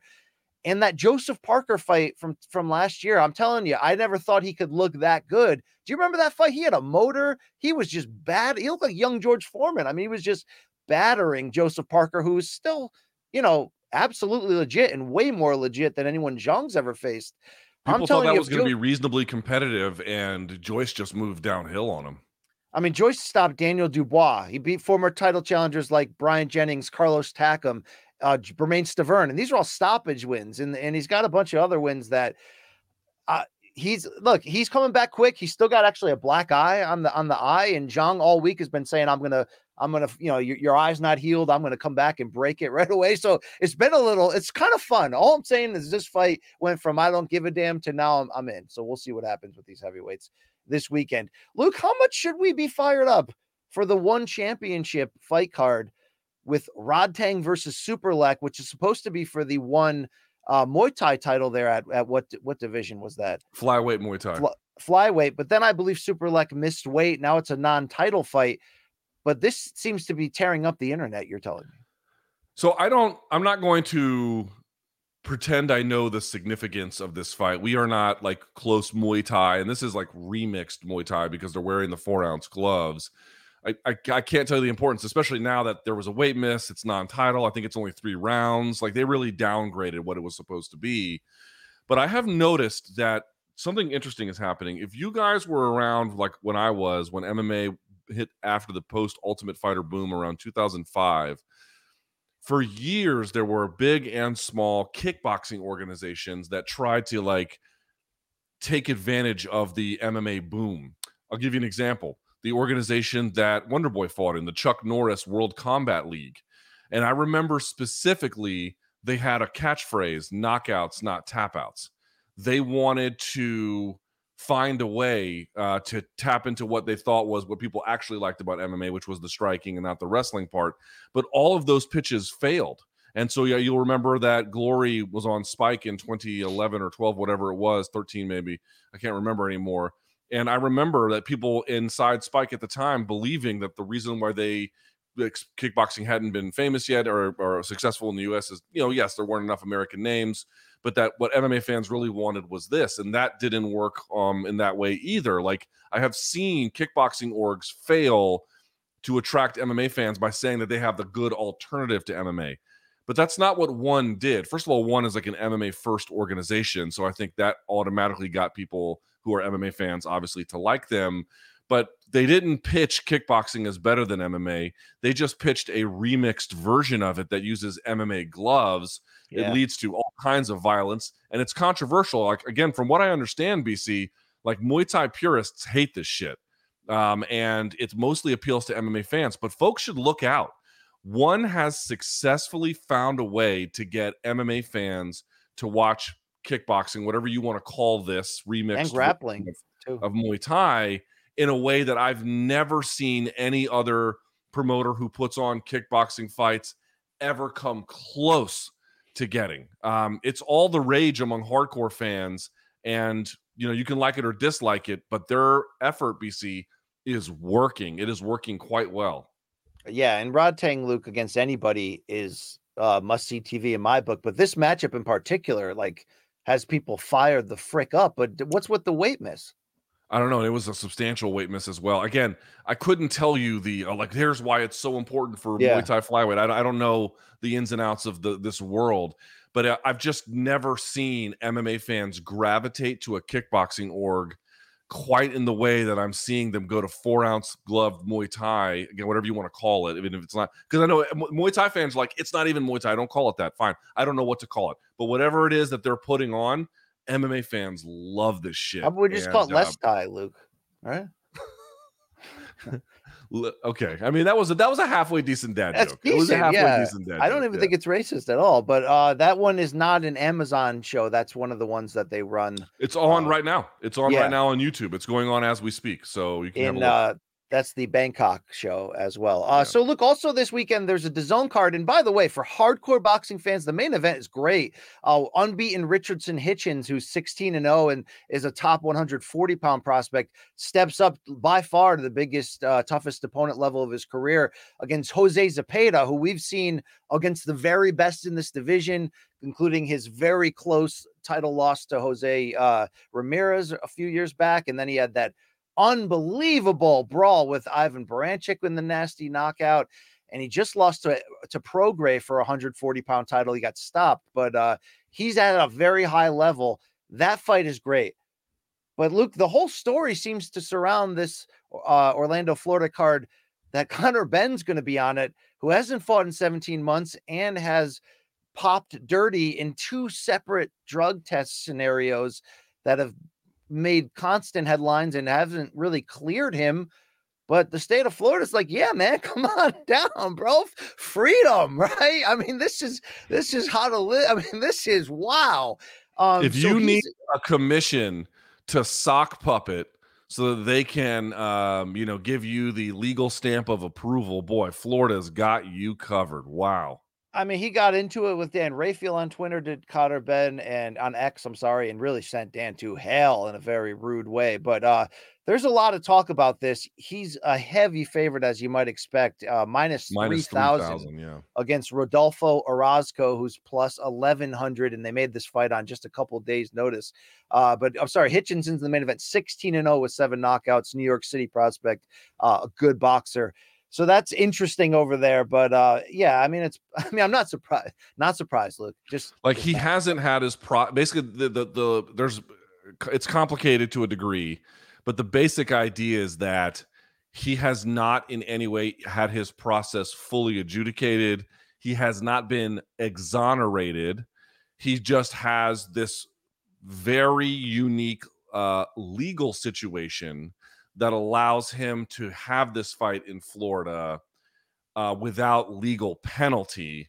Yeah. By how jurisdiction matters in boxing over anti-doping and who can get a license from what. So there's a lot of like, oh, he's you know he's he's cleared to fight.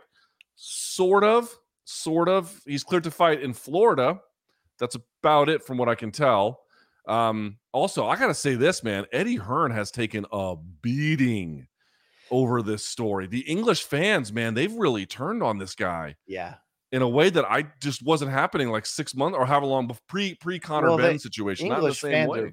pre-wired to call out BS on a, on the regular. Yeah, you know what I mean? so true. um yeah. Yeah, it is interesting there. Uh I mean, still still Conor Benn could be something big. Luke, he really hasn't had his like major breakthrough American moment yet, but at 154, he's a interesting villain in the B side of big fights who's got great ability. Who knows if he'll put it all together and you know and see where his career plays out. Also, there's a BKFC 50 as I mentioned with Lorenzo Hunt and Chris Camozzi for the cruiserweight title. Luke, I don't feel that you're all fired up for the rest of that card. You're, you don't you're not here. BKFC. I, I mean, I definitely don't. I want to hate on anyone who does BKFC. Like, I mean, they give they hand out big purses to a lot of these guys. So God bless yeah. them. It's just it's not a lot of defense. It's not a lot of you know. It's just a lot of well, if defense is not your thing, Luke. Okay, you know what I mean. I got Fair. something for you. Fair. Yeah. Uh, let's go to topic five. Hey, the former champion in Israel Adesanya, depending on which side of the co-host chair you're sitting on, uh, lost his middleweight title to Sean Strickland. Didn't say much in that press conference appearance before giving way to his coach Eugene Bareman. We'd seen little droplets of stuff he posted on social media about needing a break, but he came back interviewed by his brother on his own YouTube channel and spoke about the loss and where his head is at. I believe we have a, a quote we're going to throw to here, Luke, to kind of put this in full. Uh, reflecting on the loss to Sean Strickland, he said that just felt like a bad dream feeling it and watching it are completely different. I called Eugene afterward, and the same thing. He said, We're quietly confident. Uh, I do have a couple other here. Uh, he said, I just wasn't able to get my rhythm because of Sean Strickland's pressure. He was right there constantly. And whenever I was setting him up, because he's right there, then his coach would help him. And I'd be like, fuck, it was just a good game plan on their end, but also for me. I just wasn't able to adjust on the fly. So, Luke, from the little pieces of him kind of humbly finally addressing this, you still can make the case that Adesanya getting rocked in round one to the side of the head, which you know can be an equilibrium shot that sometimes you don't always recover from. That may just be the story of the fight right there. But he's also saying he he just couldn't get out of park. That he was seeing it, he just couldn't react to it. Either way, Sean Strickland deservedly gets all the praise here. But does this help you better understand the former champion of where his head's at right now? No, I think his what he's saying is I was actually quite delighted to hear this. Not the admission of uh, it didn't go right for him, not not not that in that way, but what I mean to say is I was very curious to see what response he was going to take. Listen, um, him and Eugene being quietly confident, you would expect them to be. You would expect them to believe that they can uh, climb this hill together, that they can figure out a way to solve this problem. Again, they solved the Alex Pereira problem in a way that was pretty dramatic as well. I'm going to guess that they feel like they have the tools and the skills necessary to win in any subsequent rematch that may happen. So I understand that, but the more important part is he just kind of understood that he he didn't adjust on the fly. He admitted it, which meant he couldn't, and he. I, I think the reason that he couldn't is because Sean shut him down. And he didn't take anything away from Sean. He just sort of talked about how internalized it was an awful experience that he couldn't stop. He couldn't figure out a way to do it. Dude, he's telling you Sean beat him on the night. Like he's not, he, he didn't say, I didn't feel good. This is a style that doesn't work. This is bullshit. He didn't say anything about that. He gave credit to Sean for the win. He gave credit to Eric Nicksick for the reads. He admitted he didn't adjust on the fly. This is exactly, if you're an Izzy fan, um, I think given the circumstance, this is what you want to be hearing. You want to hear him say, he shut me down. He shut me down. So it's my job to figure out how to overcome that. I think yeah. I can. That's if you're an Izzy fan, this is good news, not bad. Now, you know, you can over obsess. I'm trying to figure out the loss, and sometimes we do that, Luke. Um, but I, you know, I, I still think part of it is Izzy overlooked him, didn't think that the Strickland style would would be that effective against him, and then when it suddenly he was, I didn't trouble, think so either it was like, oh shit, how do I adjust to this? Uh, I also think it felt, it felt like a wake up call to the corner. They're just not used to being in that spot, and I don't think they handled it amazingly under under the duress of Strickland starting to pull away on the scorecards. Um, but you know, we'll see. So, Luca, if if we could adopt, you know, I wrote a story on uh, CBS Sports yesterday about the future of WWE and UFC under the TKO brand and the do's and don'ts, as we've debated on this show about like, you know, cool that you guys are partnering, but don't F up my thing. One thing I think you could adopt related to the middleweight title picture, and we kind of talked about this in mapping out the future, is WWE style booking. And here's what I think they should do. So we both established that we wouldn't be mad if Strickland fought DDP next with the assumption that Adesanya faces the winner. I think you put that fight in Australia or New Zealand early next year. And then obviously you have Adesanya play a big role in the broadcast and being around that because he's guaranteed to face the winner. If you're setting up for the winner to face Adesanya at UFC 300, which we also talked about, that's just setting yourself up for big business. But I think you do that in Australia with Izzy there. You're that that's how you that's how you that's storyline building right there. And obviously the fights are going to be what they will be, but that's aggressive marketing and and and you know there is something they can gain from the WWE if they choose to. Luke, okay, I tell I'm selling. Uh, uh, but you know, remember how this fight came to be? They wanted the DDP fight. He couldn't do it, and they had to like rush through the immigration paperwork for Strickland to make it happen. It was an afterthought for UFC. I hope that they can get if there is a rematch in in the way you described, right? I hope that there is a way that they can put a little bit more of a white glove treatment on it. Yep, but what about Chimaev? What about Robert Whitaker if he bounces right. back? A lot of hey, he's fighting John Jones next. Put it, put you know, mark that down for sure. That's for sure. Middleweight, fun as balls. Luke, I don't think you had this on your who could Adesanya fight next bingo card, but Tyron Woodley joined Rampage Jackson on the yeah, Jackson podcast, about? And he said there's only one fighter that he would return to the UFC for. "Quote: The only person I would." just want to beat the fuck out of is Israel Adesanya. I don't like him because he cap. He was never Israel Adesanya. Uh, I think he just called him fake as shit, Luke. I didn't see this coming, right? Well, you know what I mean? No? I, yeah. Is there demand in any capacity? No, no, for... no, no, no, nobody. This is this is a a, a mood point a moot point, Luke. But I I really like moot points. To be very fair with you, this is was an interesting one. You know. Yeah, this was out of nowhere. I mean, he got some headlines. Um, you know, Made I thought Tyron had a great. I thought Tyron had a great MMA career. I don't know what the fuck this is. Well, he was, you know, pretty good as Sensei Odell in season five, Luke, of that teenage drama that you refused to watch. Unless the actually... teenagers are getting ripped to pieces and stabbed, I just don't care. It's also life. about the drama of middle-aged men like ourselves, Luke. I guess we are. yeah. Let me see right? more of that sadness porn that uh, Yeah, you know well, I just can't okay. get enough of. I'm 45 years old. Guess what got delivered yesterday? Are you ready? uh, a suppository. no, my first recliner. My first Ooh, recliner. what did you get? You know, I got I got a smaller. Late, my living room's not that large. I got a smaller lazy boy, but it's kind of cool and it's comfy and it does you know legs up and it goes back. It's perfect. Dude, But I literally told my wife. Hold on a second. I told my wife on Tuesday I wanted a lazy boy in the house. On Tuesday, I had that conversation with her. Okay, that's great. So what? So let me ask you this. I mean, my wife already calls it my, you know, the the official symbol of my midlife crisis now because it's the same thing as growing a ponytail and driving a, a convertible, which I'm also talking about, Luke. Um, th- what does this say about me that I'm giving in? I mean, that I'm tapping out. That I mean, I think Alistair just felt it, Luke. I, I honestly believe this. The older I get, the joy of aging is just not giving a fuck anymore. People always wonder, like, man, that old man didn't give a fuck. Exactly. Yeah. Exactly. They don't care. And then you always see, we always talk about it, like the old men in the locker rooms, they put on their shoes first, balls and dicks just go, you know, flapping in the breeze.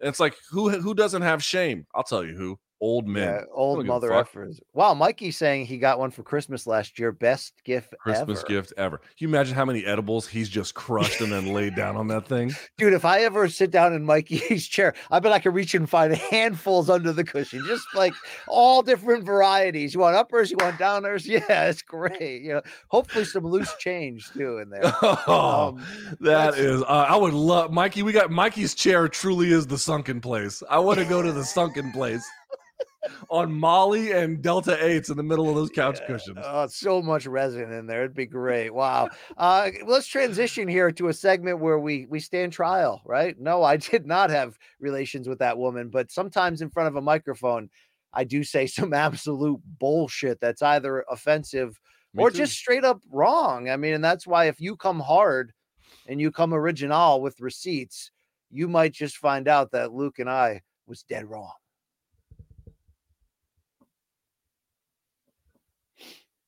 Just no audio on this thing. All right, we've got angry male viewers, Luke. Let's start with Nick. Good day, degener- degenerates. On today's episode, Wednesday, September 20th, when displaying the sweet Pacer Allen shirt that I happen to be wearing right now, Luke, uh, you referred to Pacer son Arnold Allen as a lightweight. BC, you're dead wrong. He's a featherweight. I could call you all sorts of shit, but the fact that you shouted out my favorite musician Jeff Buckley on one of your solo episodes, you get a pass. Yeah, so I'm talking about great '90s album, one of the best of all time. There, that Grace album. Look, anyway, uh, I'm wrong. It was a featherweight in real time. Um, I'm the CT from the CTE, right, Luke? Or maybe that's the other way around. Mhm. Um, yeah, I was I was dead wrong. He's a featherweight, obviously. I mean, come on, you know. Yeah. Glad you know that now. Where's my white belt? Okay, let's keep this going here, Luke. Uh, we're gonna go over to Minha. Min, how would you pronounce M I N H A, and how would you assign gender uh, uh, status, or should we just avoid that? Um, well, I don't know much about Portuguese, but it's probably like Spanish, where if it ends in an O or an A, it tells you the gender. M- Minha, I, yeah, that's gonna be my best guess. Well, hey, Minha. Hello, BC and LT. Roughly 39 minutes into episode 488, there was a graphic displaying fighters that had lost and immediately regained their UFC title. The graphic stated Amanda Nunes lost to Pena at UFC 256 and gained it back at 63, but that's dead wrong. Nunes lost her belt at UFC 269 the same night DP lost to Oliveira. And she regained it at 277. That's I would right. say MK needs to be more professional, but the unprofessionalism is why the show is the greatest. Much love, Minha. Uh, thank you, thank you for that compliment. Hey, Mikey's catching strays. Yeah, yeah, yeah. Couple, couple got through there over to Mike. Usually it's me and you just in front now of the that's fire, pedantic. squad. Yeah, that's pedantic as all heck. To uh, but that you know something triggered in that in the fan of the P1's mind. Luke, they know stuff. They remember. They know stuff. the wisdom of Right. crowds. Yep. Uh, yeah.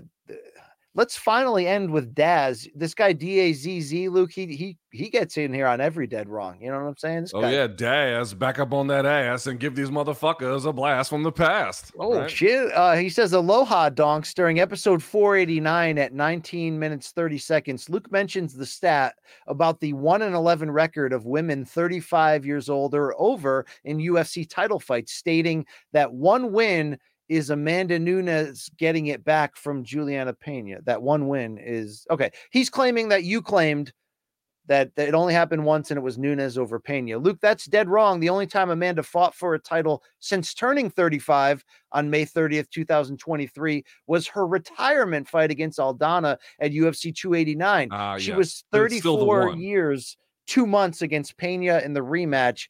Mahalo for all the weekly and bonus content. Thank you, Daz. Yes. Luke, you're So dead fair wrong enough. It wasn't that one. It was the last fight, but it was, it was that's the only one. All right. Well, hey guys, if you have further th- dead wrongs or you want to join this fan sub parade, go to morning kombat at gmail.com. Luke, I did hear a whisper that uh average Joe Art was going to press pause on designing the our future merch and maybe put on a red hat and try to make uh fan subs great again, Luke. I heard a rumor. I heard a rumor. Okay. I, I hope he does. By the way, don't forget to tell folks to vote for us for the World MMA Awards. Uh, yeah. Uh, but hold on. Oh, there's the there's the graphic. Let's hit it hard now, guys. We have a chance to win three in a row. We're up against people like Ariel Helwani and Dana White and Jon Anik, all people I love, or a lot of. I love a lot of those people. To be fair, uh, you can hit that QR code though if you believe Morning Kombat is the best MMA show of the last calendar year. I believe the awards dinner is December. We'll see, but we have a chance to do it three straight. You can go to worldmmaawards.com to do it that way. I think you have to sign up, but you don't have to give your credit score or, you know, declare yourself a lord or a laird. You can leave me Um, five bucks in the super chat though. Yeah, yeah, you can. You join the team there. Okay. Become an investor in Luke's hot ass takes. Yeah. So I'm talking about, Luke. That's right. Um, there you go with that. I had some other BS to to regurgitate. I forgot. uh, To be very fair with you, I forgot what it was. But um, uh, what else? You know, Luke. What else? You can you do you have two minutes to just shoot the S with me? I mean, what's going on? in Yeah, your sure. life, you know, I mean, you gonna make it? How you doing? Uh, I'll be all right. It's supposed to rain like a motherfucker this weekend, and that's gonna kind of ruin things. But um, you know, I'm making it. I'm making it. Okay. I got a call Okay. with you know um, personal trainer later. Oh, nice. I have to I have to lift as, as soon as the show is over. I have to lift. So we'll see, man. We'll see. I'm excited about. Uh, you know what? I'm excited about Canelo next week. I'm excited about Canelo. Dude, I'm really excited about Canelo next week. And I think I've been very early on the hey, I get why Canelo's like a more than a three to one favorite, but like Jermell's in this fight. Like this could be a fight. Dude, I just got an email from Freddie Roach's publicist that that had a quote from Freddie saying, My prediction is Charlo by knockout. Now that that is an extreme prediction, but I Canelo's think never even been knocked down. I do, eh, that's a great point as well. I do think people need to realize though that like Jermell does have what it takes to do this. Like this is a this is a badass fight. Absolutely badass. You know the thing for me is it's like oh it's two weight classes for me it's like it's it really is one because i do think he could move to 160 and do really well um but still and canelo you know canelo hasn't looked the same you know but i don't know man it's so I talked to Derek- Jermell. I talked to Derrick James yesterday, uh, the trainer of Charlo, for a feature I'm writing, and I was like, you know, you guys have seen the odds, so what's the one thing you think everyone's missing when they when they assign, you know, the great Canelo Alvarez those odds? And he said, this is a 154 pound fight. People need to realize that that yes, Canelo's won titles at 68 and 75, but he's fighting at at a closer to a walk around weight to do that. That really these are two junior middleweights who, you know, I mean, you hear that great soundbite that Showtime keeps playing in these little infomercial things of of Charlo saying, basically, my whole career has been preparing to fight Canelo. Like I've been on this track since I turned pro. Like Canelo was in my crosshairs. Um, I'm getting fired up here, Luke. That size difference did not look to be that much. I mean, the girth and the power and the chin, all that is is going to have a say here. Charlo is also going to be very good at this weight. I think it really comes down to either can he outwork and outbox Canelo, or can he actually bring the firepower that forces Canelo to to make changes. Luke, do you believe he does? Do you believe Charlo can bang with Canelo? A little bit. His left hook is one of the best left hooks in the business. Now we should peel back the curtain here a little bit. On Wednesday, after all the stuff we did, uh, we did a couple things. We shot regular MK, and then we did some stuff for CBS, and then I did a dissected on uh, a bit of a preview. I don't know how good it's going to be, but I tried on Charlo versus Canelo. BC left right in the middle of that. He actually just went home Yeah. and didn't even say goodbye. He didn't Well, say I, goodbye. I to can't interrupt your your recording to say that. I mean, I finished at like 527 and you were already gone for a car that wasn't supposed to be there at six. But you know, that's what beats. You know, the BC driver I'm- I'm arrived early, Luke, and I took advantage of that. I got the hell. Oh, out you of there. did. you certainly did. Yes, yes. You got the fuck out of Dodge. But uh, I would say this: we went over it, and that when I did the Charlo breakdown, I picked the Rosario fight, the second Harrison fight, the second Castano fight. I think those are three pretty good representatives of what you're going to get with Jermell Charlo. His left hooks is one of the his left hook is one of the best in the business. I mean, he has a phenomenal left hook, powerful, aggressive, does it with level changing, and can spring into it he's dynamic. The problem for him is, dude, he backs up to the ropes relatively easily. He can be hit. He's not a he's not a defensive wizard. He's not like terrible at it, but he's not like Right. he's not a strong suit per se. Uh, and he gives up rounds, and you give up rounds against a guy like Canelo in Las Vegas, dude.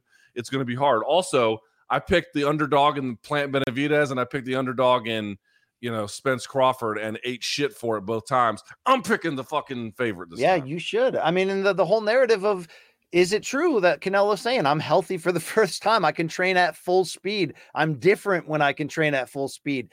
Is that a way of just talking himself into the idea that even though he's 33, he does have a lot of mileage, and I do believe when the when it falls for him, it could be swift because he does have a lot of mileage since being a pro since he was 15. I mean, it's Yeah, I mean, I, when I said I was 70 looking forward to Vegas when Canelo, what I mostly meant was walking to the weed store. That was really oh okay, top of mind. yeah. You know what I'm saying? Well, I will say this, Luke. Um, I love this fight. I mean, w- could you imagine what what like Jermell, Jermell can say about himself if he goes from becoming the undisputed champion at 154, then moves up two weight divisions, takes on the guy there with four belts, and it happens to be the biggest name in the sport and the head of that division.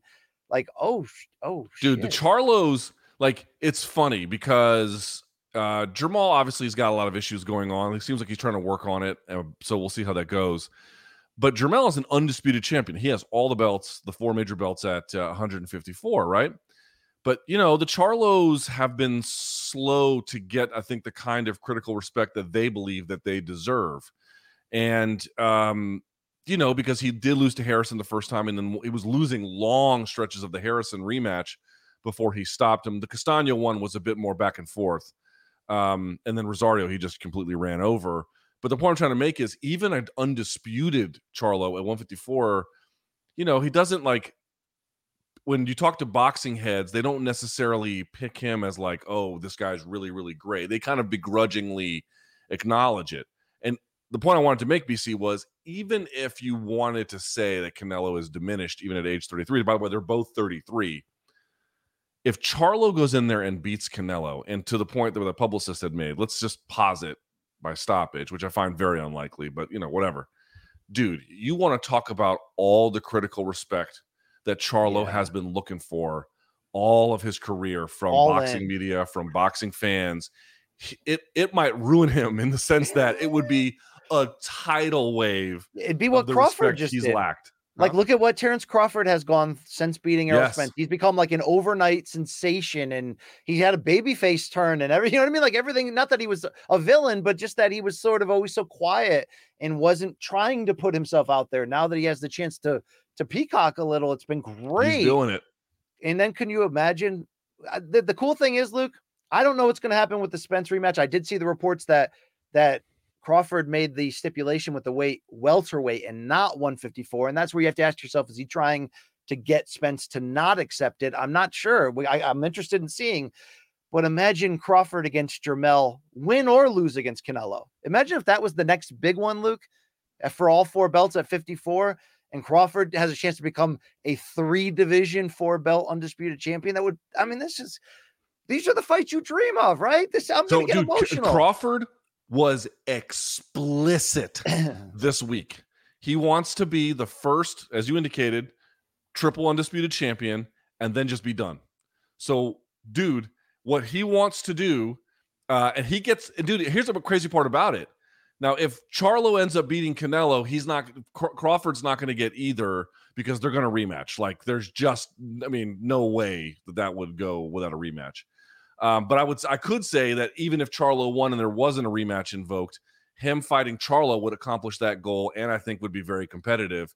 But what he really wants is for Canelo to win and then to take on Canelo. And I gotta say, BC, if Canelo wins, you know, we were there for Benavidez Plant.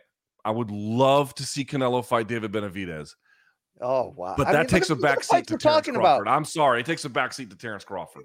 It does. It does. I mean, look at the look at the wealth that we have at the moment as boxing fans and journalists. I mean, it, it the possibilities right now they do feel endless. I mean, should I start to wake up that hey, maybe Tank could fight Haney one day or Shakur. I mean, you know what I mean? Look, like sometimes sparks lead to momentum and then the house is on fire. But as long as the fights on the TV are great, I could feel the heat, Luke, because we are firemen. We live in the heat. We you live in the saying? basement. We live in the fire.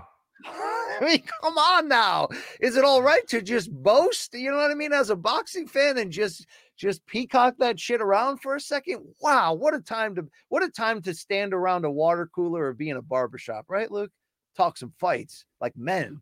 What kind of uh, pornography are you going to watch in Las Vegas? Okay, all right, there we go. There's the end of it. I hope we run into uh, uh, Top Rank Chairman Bob Arum on your travels, like we did that one time. Remember that time in that store, that that left-handed cigarette store? That was great. You know, he was, was he was experiencing significant allergies, BC, because his eyes were really where they were red. Okay. You know, true story when we approached Bob, and this was like midnight, you know, I was like on like a Tuesday or Wednesday or something. We were when, in a 24 hour weed store, by the way and uh, and you know what did we drop on him? hey Bob, fuck Coppinger, yeah, yeah. he was like, what? Dude, his eyes were so watery when he looked at us. I was like, he was like, my man's been eating what? some cookies on the way here, huh? Yeah, wow, so good. I love Bob, so good. I mean, shut the fuck up, you little prick. I yeah, mean, that's shut just... the fuck up, you little prick. That's just um. I mean, look, you can catch strays in this business, right? Dan Rafael's been getting it lately from people on on X, not ecstasy. Luke, I don't mean Molly, but uh, you know what I'm talking about. Are, we, are you, you calling it X now? Elon Musk just running the shit into the ground. He's just like, yo, you're gonna be able to make calls on this. Like, guy, I've already got like ten ways to make phone calls. Why the fuck am I going to do it on? I don't like talking on the phone at all. Stop me. I know. It's like, yeah. dude, you are enabling features I do not fucking need at all. Yeah, yeah, that's great, Luke. That's great. A lot of people with blue blue checks though, and like no followers. It's it's weird. It's a weird world now, you know. Because, dude, all it does is amplify them in replies, mm. but these people can't generate an audience to save their fucking life. So they can't really make effective use for the most part. They can't make effective use out of the changes. It's like, I mean, everyone's like the future of humanity rests. I'm like, the future of humanity. This this fucking guy is just gonna crash and burn the new MySpace. Humanity's got j- fuck all to do with this dude's quest. What do you think Tom from MySpace is now? He's got to have millions in the bank, right? He sold. All... He sold for hundreds of millions, and he's probably, I mean, just planning just walking around with his D out somewhere, right? that guy's probably had a lot of gross sex. Luke. I don't know if it's been oh, consensual. Yeah. Oh yeah. yeah. The gross. Yeah, that's just wow. All right. Hey, maybe we should wrap on that note. Okay. Yeah. Sorry. Sorry, Mikey. You know, Luke, they uh we, we ended the... today's show wondering if Tom from MySpace had gross sex. yeah. The Apollo hook is right around that corner. A special thank you to Mikey Mormile uh for producing our final broadcast uh, from CBS Sports. And that's the great Luke Thomas. Eh, you can enjoy the fights this weekend. A reminder that Bellator 299 is on Showtime Saturday, 4 p.m. Eastern from Dublin is the start of the main card, the middleweight championship and the main event. A pretty damn good card up and down. And you can check out those prelims beginning 11 a.m. Eastern on the Showtime and Bellator the, the Showtime Sports YouTube channels. Uh, morningkombat.store for our fantastic selection of merchandise.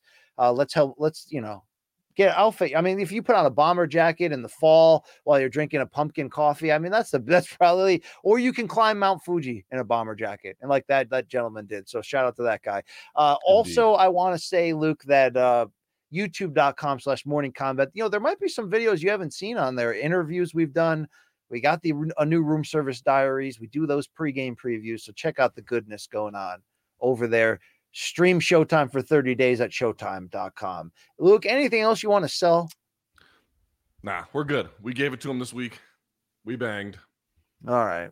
Uh, Luke will be selling his soul uh, eh, moving forward on the Thursday live chat. So great talking to you, people. Uh, have a great weekend and take care of yourselves. And, and we love you. You know, we don't always say it, probably because we're afraid you're going to remove our organs systematically, you know, like in like dim lighting somewhere, you know, with like less than ideal health standards, to be fair. But uh, just the same, thanks for uh, voting for us all the time. Uh, three in a row. We, we might do it. We might do it, but that's up to you. Until then, we're, we're out of here. We're out of here.